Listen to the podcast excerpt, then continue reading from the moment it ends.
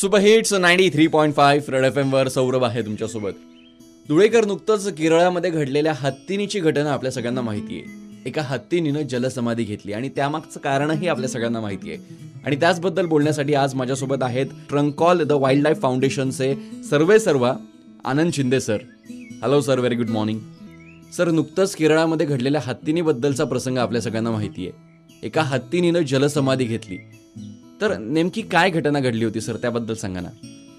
बऱ्याचदा शेतकरी आपलं शेत वाचवण्याकरता अशा प्रकारच्या पद्धतींचा अवलंब करतात. म्हणजे दोन हजार बारा तेराला ज्यावेळी मी केरळमध्ये काम करत होतो त्यावेळी मासेमारी करता अशा पद्धतीचं प्लास्टिक वापरलं गेलं आणि ते प्रत्यक्ष बघितलं. त्यानंतर त्याच्यावर कारवाई झाली होती.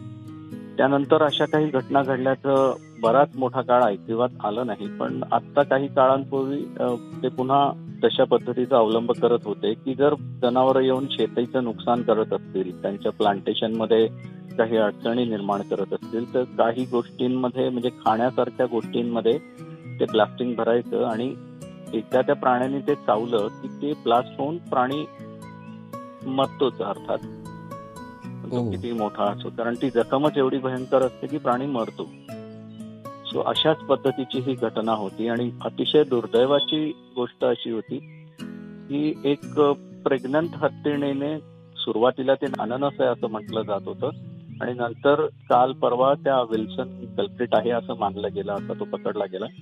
सो त्यांनी ते नारळामध्ये भरल्याचं सांगितलं. तर त्यामुळे त्याच्यात प्लास्टिंग आहे याचा पटकन वास येणं मला तरी कठीण वाटतंय.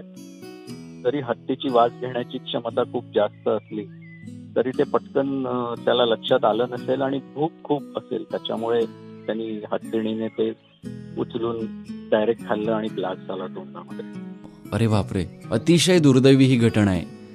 गप्पा मारतोय आनंद शिंदे सरांसोबत केरळामध्ये घडलेल्या हत्तीनीच्या घटनेसंदर्भात. Stay tuned to super hits ninety three point five red F M बजाते रहो.